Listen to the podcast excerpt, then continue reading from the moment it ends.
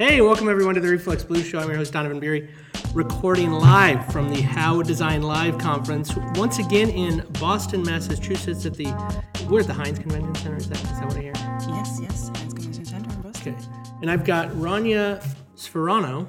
Perfect. All right, I'm not going to say that again perfectly. I mean, I can't even pronounce my own name, so don't don't. be That's okay. It's okay. Thank you so much. And, and Rania, you're you're actually up. You actually drove in from New York. You said with with what with uh, Stephen Gates, the other one of the, the actually the opening keynote speaker. Yes, yes, he's my mentor. Basically, what happened is for some reason, all flights were canceled from New York the day before, and I had to be here. And I sent a panic message. It's like, what happens? It's like, yep, join, you know, join me and my wife and let's drive. I was like, okay, that sounds amazing. Join the party bus. And we made it last night, so it's great. I'm here. Yeah, it's so weird because last two years there was not a hard deadline on any place you had to go. You mm-hmm. know, so all of a sudden you're like, what? I have to actually be somewhere to set time, and it's it's, it's got to throw you off. It definitely throws you off. And I mean, I used to fly all the time pre COVID. It's a very consulting world I've been living in. And suddenly everything was oh, okay, I can have 3 p.m. here, 3 a.m. here, that's fine. And suddenly I have to check flights, I have to check in. I'm, you know, clearly overboard with luggages. And it feels weird after two years. So it's, uh, yeah, it's not like riding a bike. I think a lot of us got unused to it. And now we're back to it again. I, I think the thing I got unused to is knowing Yeah. what, what, what having any reference to real time. So when I say like, Mm-hmm. you know, I was the last How conference I was at was, I mean, if I check my calendar, it says four Mm-hmm. years, but I mean, it feels like it feels like a year, but it also feels like thirty years. So who knows? That's where time got distorted for everybody, I think, the past two years, Yeah. for sure. Yeah, that's why birthdays don't count as well. Oh, Yeah, they don't. So I'm either two years or forty years or No. ten years They younger. or don't the past two years. They're white. Nope, they don't count, so you're good. Okay, there you go. I'll take it. It's like being born on a leap year, where where you know you you only count it every fourth year or something. Eh, I like that. I'll keep it.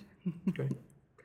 Well, Rania, where you're you're actually speaking here, Mm-hmm. and and by the way, this we're record recording this on uh, Sunday, May twenty second, because this is obviously well past by the Mm-hmm. Yes. time anyone's listening to this.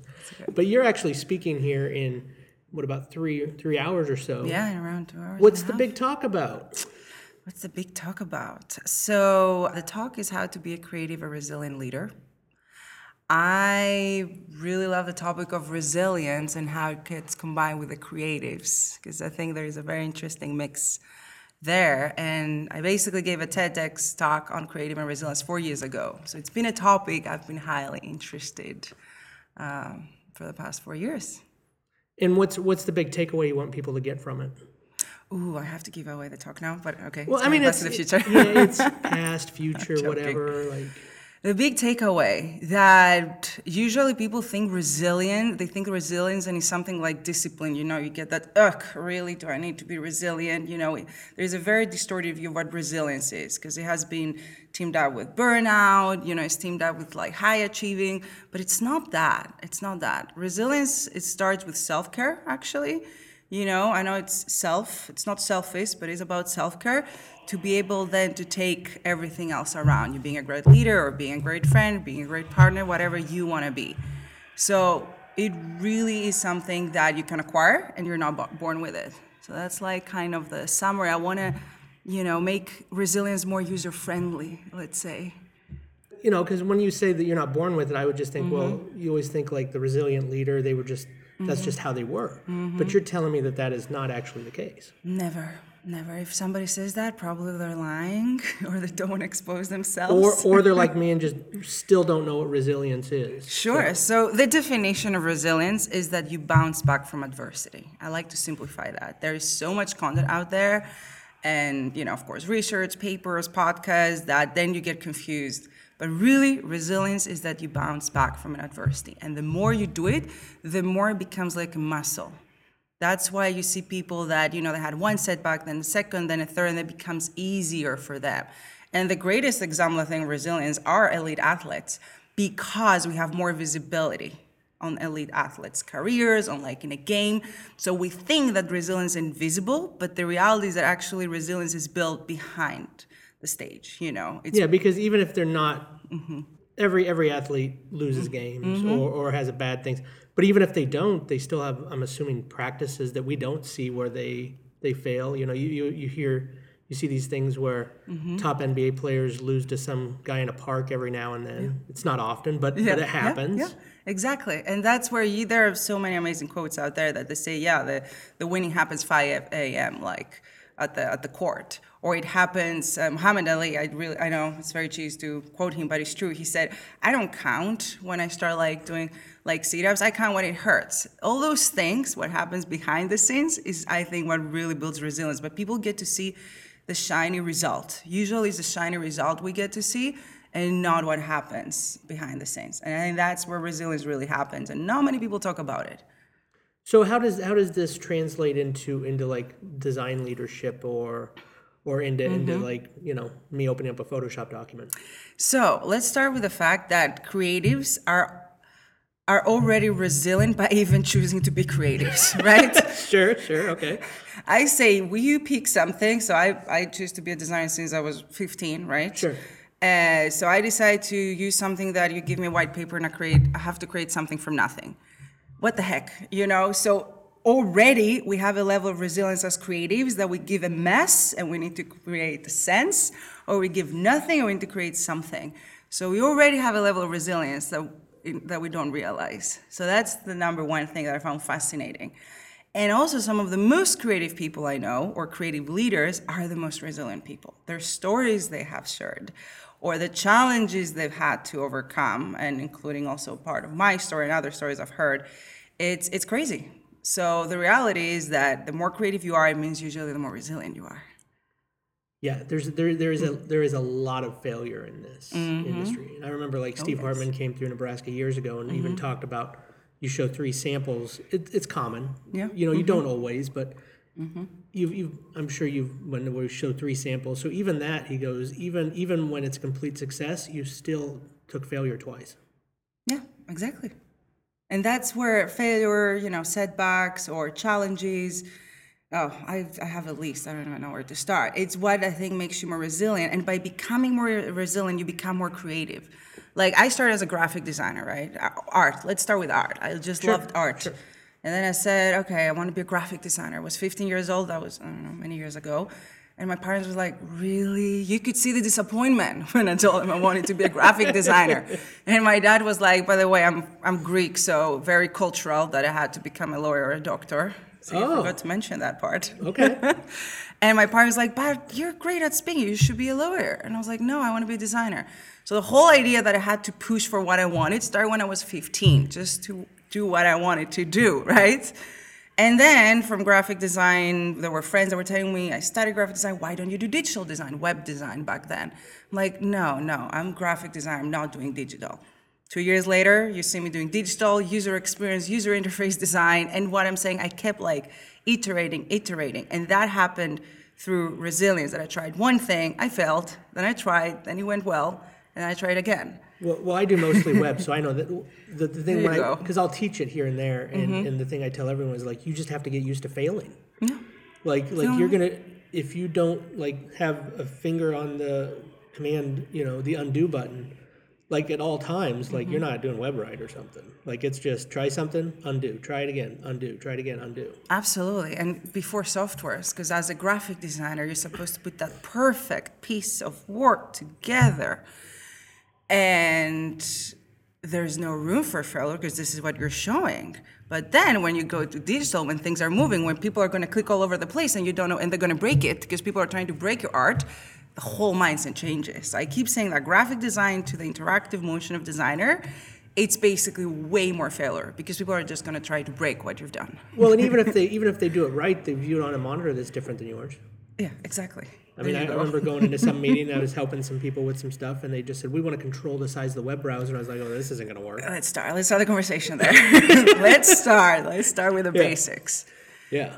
So that's kind of like where creativity and resilience came in, and then you know tapped like to the user experience side, the technology side, and more lately actually I've been working. I started working with AI design, whole new space, artificial uh, artificial intelligence design. And in the past, I would say, hey, hell no.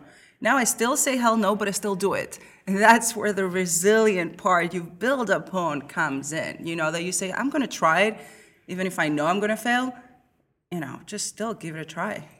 That's where I think it builds up, and then you become more creative, you try new things, more challenges, and that's how also kind of stuck up resilience. How do you work with user inter, or uh, Mm-hmm. artificial intelligence in your design? So that's where also there is a talk today that is happening. hmm And and you and by the way, you work at you work at IBM. Yes, I So to let people know, it's not it's not like you're- you're at a three person agency because that probably wouldn't. They'd be like, we don't have the re. You, you you you work at a company that has the resources to work in. Is what is what I'm saying. Absolutely. So AI design is what I say it's going to be the UX in 20 years. You know, like UX was like a new thing 20 years. AI design is going to be a thing more of the norm and probably 10 years. And the interesting part is, yes, I am at IBM, so clearly we have access to the AI design and the framework, and there are a few companies that do that, and mainly is in the States or like in Asia, where you see the pattern in AI, AI design. And that's where the interesting part comes in, because usually there's no interface, but there is, right? Siri, like you, we, let's start with. Okay. let's- Yes. Well, Siri. okay. And by the way, I think these things, Mm-hmm. like when I say you have access, maybe in ten years, little companies will have access too. But right now, it's you know there is Yes, that's kind of They will, and I'm gonna say that there are actually some amazing startups out there that have some amazing like machine learning, that have some like plugins, that have they're really working some AI algorithms. So I think we're gonna see more and more of that. I think we're gonna see more and more like groups or startups or like oh you know three people coming together out of like university or anything and start building their own thing. So we're definitely I can see a design getting democratized after a few years. okay. So let's go back. So you Mm-hmm. said let's start with Siri. Yes, this is an example because I got that question. Uh, I gave a lecture that was what in the NYU on the course they had about a, uh, interaction design, and they're asking me what happens to the interface. You know, you're a visual designer. How do you do that? It was like, well, Siri has a visual element. We don't really notice, but those colors, those like lines you see, and I know for some re- whatever reason, everything has to be circular, just because it feels more organic. That's a Well, visual Apple has language. told us it needs to be circular, so we say yes. Exactly. And to be honest, that's where you see the pattern. Or like Watson, we have Watson at IBM, and we have a full like guidelines. It's called Watson Moments. There is a very talented team that works like on the brand guidelines, colors, how that mini micro interactions are happening. So there are visual elements of how do you present AI to the world. Because unfortunately, what happens in the movies, if we go back, AI is the bad guy. But that's not the case. AI is just this red light, and- and Exactly. it refers to everyone as Dave. Yes. Like I believe, you know. Yes, Actually, or or Dave was the only one that it kept alive long enough to interact with yeah, that's probably how it was. something. Yeah. But that's kind of the way that AI has been portrayed throughout the years. It has it's so different to what is or what it's gonna be. So I think we really need to soften up of how AI is being approached. It could be from the way you're gonna interact with a chat agent, right? That is uh, has AI algorithm or you know Internet of Things. If we go there, so the way we start visual and AI, it really needs to be way more user friendly because there is really people are scared around that. Okay, we're going to be right back Mm-hmm. with with Rania. So, do you when you're talking about designing for AI, is it Mm-hmm. just that little the little clip, the visual part, or are you talking about designing like the back end, like if somebody talks to the AI, how it responds back, designing that part, or is that is that in a different realm? So I touched upon the visual element because I do actually come from a visual design background. That's what I'm interested in. But AI design as a whole, it's much, much more. And I'm learning actually from our distinguished designer from IBM who leads IBM AI design. And that's where I'm also being mentored and learn more about it. It's basically an ecosystem. It's really about you have a human building building a relationship with a machine. That's really what it is. And think about when we have two people right? So, hi, my name is Rania. Hi, my name is Donovan. Okay, great. Hmm, um, okay, it seems like uh, I like the way you're talking. Let's grab a coffee. Great. So the way you even form a human relationship, and then, hmm, okay, it's great. You know what? Let's meet other friends and do like a trip together. This is the same way, the same sequence you go and you want to build a relationship with a machine. So when somebody, you have a chat that says, okay, give me all your details right now, you feel intrusive because it's like a person comes to you and say, okay, give me your address, give me your date of birth, uh, give me your credit card. Oh, So- that wasn't the way to introduce myself in the hallway then. I did that wrong. Okay. I got, I got what I right. understand. Okay. That was the right way, actually. you did it the right way. But this is like where, you know, the human machine relationship is build the fundamentals of human to human relationships. But usually we jump all the basics and we went to, hi, my name is Rania. Do let's spend five days like in a cabin in the woods. That's not how it works. And that's where you see a lot of the human machine relationship getting broken, or people are afraid of it, or they feel it's intrusive. And we start calling it IBM augmented intelligence because we want to remove the word artificial. Because when people think artificial, they think something is scary. So that's kind of just a little bit about the ecosystem and what's, you know, been working on around AI design. I'm assuming when you went to your parents, Yeah. you know, and you're 15 and you say, I want to be, you know, a graphic designer, and they're already like, why would you do that? Now, when you go back to your parents and you say, I'm just like making the Terminator like look friendly, do they, do they, do they be like, hey, that sounds good now? Or, or are they still involved? So my dad basically sometimes texts me. Uh, they live in Greece, all my family and friends like Rania. They still ask me, and I still don't know what you're doing.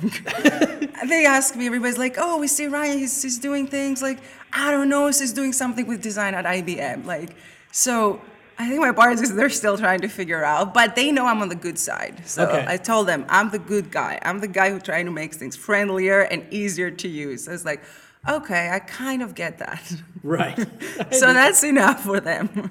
Yeah, and, and I have Mm-hmm. seen, and, and even even like the, I know like you, you go to websites and there's chat bots, mm-hmm. and I've noticed those have gotten a lot better even over the years. I Mm-hmm. think I think last week I had to use one, and, I, and the minute it started chatting, I was like, oh great, it's a bot, mm-hmm. and I was like immediately like, oh. But I will say that that Mm-hmm. it led me immediately to the answer I needed, and I was like, oh, go. they've gotten better. So that was a successful one. Yes. Yes, and they will get better because, as everything, AI machine learning is about learning, learning the human behavior, learning what works and what doesn't. But what you said is what happens to most people, even me. You see a chatbot, you're like, okay, no, no, no, retreat. I don't want to be there. But when it solves the issue you have, then you're like, oh, okay, that did not took like five hours yelling at the phone. That's where really part of the technologies come uh, to solve things. Like I love, for example, personally the Delta assistant on message. There are times I'm gonna message all the time. Ninety percent of the times I'll get my thing solved, and I I don't know the team or anything. It's just generally as a customer. 90% I get my issue solved. And I know they really invest on this, for example, or other issues like with airlines, traveling, l- health, healthcare. There's so many ways that can really be useful if we do it right.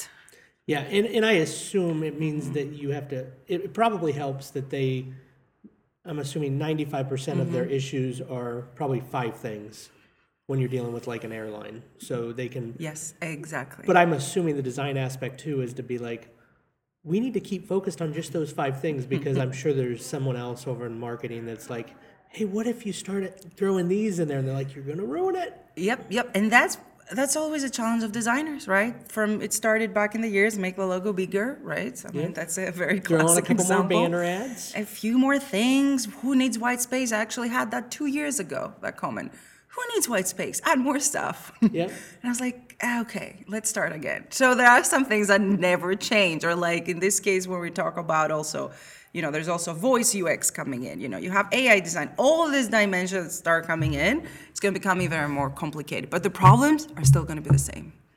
So that's a very interesting paradox on design. And how long have you been at IBM now? So I've been out almost seven years. I started in September 2015 in London. That's when I joined them. Okay. They had just opened their studio. I had work experience before agency. I was an agency person, and it seemed very promising. I'm glad I took the decision because it brought me the states, and I'm still here. So Sure. yeah, uh, it's been seven years. What was it? What was the move that said that you said, "Hey, I I, want, I need to move to the states"? So that's an interesting one, and I'm sharing it later in my talk. Uh, it, it only took a cup of coffee. That's how it started. I always say, if somebody tells let's go for a coffee, you don't know in which corner it's going to take you. So have that coffee. I had a chat with one of the um, executives of the company, and I had a chat. And anyway, it's not really a question somebody asks you when you go for just a casual coffee during working hours. And he's like, Rania, if there was anything in the world, what would you like to do? Like that's bold for a 12 p.m. coffee. Yeah. Long story, I know, right? Who who asked you that? But he was like, no, no, I just want you to think ahead. So one lesson is like, and things were going great. When things go great, apparently you need to think of your next uh, of your next step. And that night I went back home and I'm like, you know, when you, somebody puts that seed on your mind, I was like, I don't know, what would I do? And I watched the movie, and New York was the background. I've never been in New York, by the way, until that point. And I was like, oh, that's, that looks cool. They look fun. Why don't I go to New York? No clue about New York. Nobody, I know nobody in the States.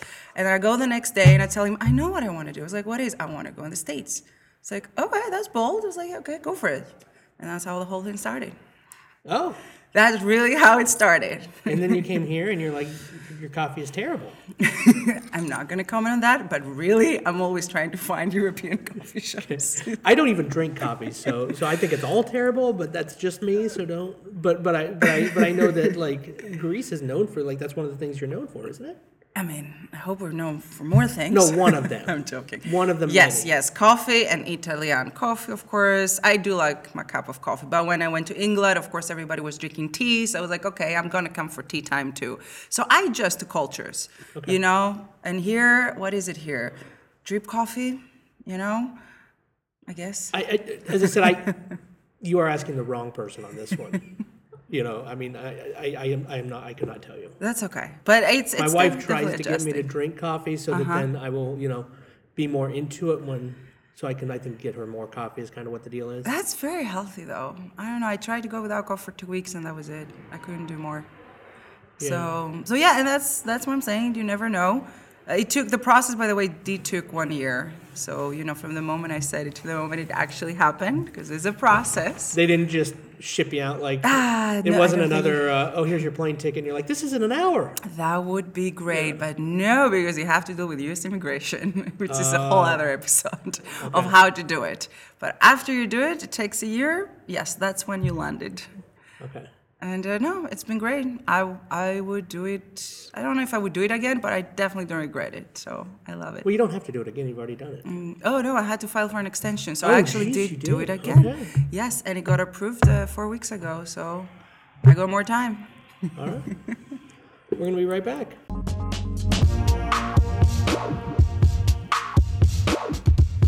So you said you're moving to Miami next? Yes, I do. Oh, geez. Yes, I know. But I don't want to get the blame because I know there's so many articles out there. New Yorkers fleeing to Miami, you know, getting the re- rents up. I'm not a New Yorker, so Oh, so I, I don't know. All I know is the whole nationwide, the whole rent's gone crazy. It has because unfortunately we have inflation and not just here, everywhere. Greece, my parents called me from Greece to complain about that. It's like, what are you guys doing there? I was like, why are you calling me to tell me what I'm doing here Right. that affects back in Greece? It's it's just so bizarre. And- Somebody and- needs to and blame you somebody. individually are are responsible for all of it, I'm sure. Yeah, and it's like, yeah, you know, this has happened. I was like, I don't know, I don't know. I'm not in the politics, mom. I work in design, but you know, it's everywhere. The whole rent There- situation. I think there's also where things get things become the big story, and then everyone wants to Mm-hmm. talk about it, and that's one of the things that we're talking about now. I'm not saying it doesn't exist, but it, Mm-hmm. it it's being heavily amplified regardless. It is, and if you think about, I mean, you know, of course, we're still going through a pandemic. We're not over, but there's so much stuff happening around the world that if you just process everything, it's too much. I don't watch the news. People think crazy when I say that. I don't watch the news. I never did. My parents thought I was weird, and they were trying to force me to watch the news with dinner like 8 8 p.m. And I just don't read the news unless it's something important. I know it's gonna reach my ears. So clearly on my subject i'm going to know what's happening but i don't watch the news. I don't read the news and people think but you know what? I'm an optimist so it works. It works. When somebody's telling me this happened and this happened and this happened i was like okay like okay. And they're stressed of course because when you read the news and when you see what's happening just see the news in new york because i've been in new york three years and i went through the whole pandemic there is like just to watch the news in three hours, it can stretch you for a lifetime. And I'm like, I don't need this. So I muted everything. I'm not saying not to watch the news or not to keep up on things, but but you don't have to keep up on everything. I mean, you Exactly. can't That's keep what I mean. On, I mean, you, you physically can't keep up on everything. No, it's impossible. It's impossible. I mean, like, you can't even keep up with all the trends in design. Yes, and that's another interesting part with trends of design because the moment you're like, oh, I know that trend, then something else is going to come up. And I'm not even going into tooling. I think Stefan said this morning that somebody has to experience five years on Figma. Figma exists three years. Tools change almost every year, every two years.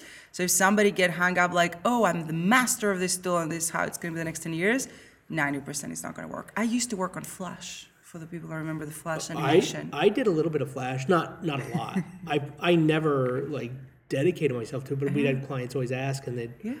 and then and then you'd be like, I knew it was never going to be what I did, but I had to do some of it. Yeah, yeah. Tools change so fast. Trends, the reason they call trends is like fashion, they're trends. So I say stick to the fundamentals, the basic principles of, let's say, design or something, because whatever comes along, UX design, UX voice design, AI design, whatever the heck we have in the future, the fundamentals stay the same. So that's very interesting. Right. It may be a circle today and a square tomorrow, but the idea behind it will be Exactly, yeah. exactly. So I never get hung up too much on the tools. I, I have to I have to teach I teach a mm-hmm. night class and um, mm-hmm. was it last quarter I was teaching mm-hmm. like InDesign but I, I tell everyone when I teach this stuff it's like it's like these things are not going to be the same like every every program I learned in college is either drastically different or is not what I or is not used at all Oh, for sure. I have a fun fact. When I so when I left Athens to go and study design, I studied actually in the UK, North England. I went to study. I was 17, and I had to do foundation art design because I was I was under 18, so they didn't let me. okay So I saw the first Mac ever in my life when I went to England, and I was 17. I'll never forget. I'm sitting there, I'm looking at it.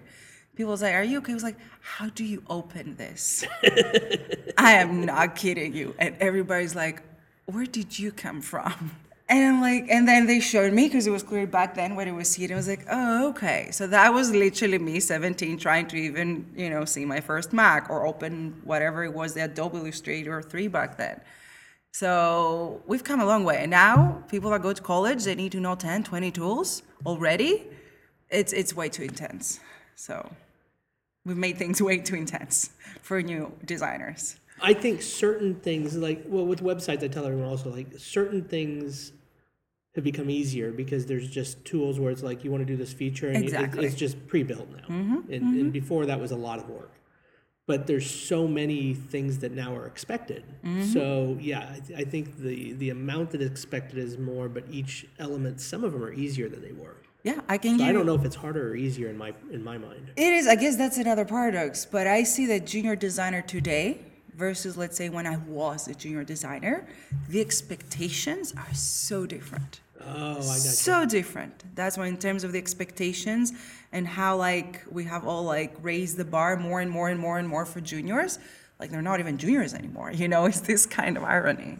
So yeah, but it's exciting. You know, tools are gonna change, things are gonna change. So what's the That's advice you'd give to somebody that was hoping to be a junior designer, or whatever the title is for that now? don't get intimidated by what you read in job descriptions and what they're asking. That would be my first thing. And two, tools change. Yes, learn a tool, do what you gotta do, but for me, the soft skills are the ones that are gonna take you a long way. So that would be, that would be my advice. Okay. Well, well, Rania, we really appreciate your time. Thank um, Where do you. people go to find more about about you or, or information, or where do they look you up? Where do you like people to follow you? Instagram, Twitter? I don't know. Sure, sure. I mean, uh, Instagram, LinkedIn are the ones I'm using the most. I'm not that heavy on Twitter, but it seems like I have I, I, to well. I always ask, and people people go searching, like you For know, sure. they might hopefully at least search in the right spot. Yeah, absolutely. LinkedIn, Instagram are the ones I'm using the most. So that would be great. Feel free, ping me, you know, send me a message. Okay, and it's I would be R A N I A S V O R O N O U. So, all right. Thank you so much. The Reflex Blue Show with Donovan Beery is hosted at 36point.com. Music by Dustlab.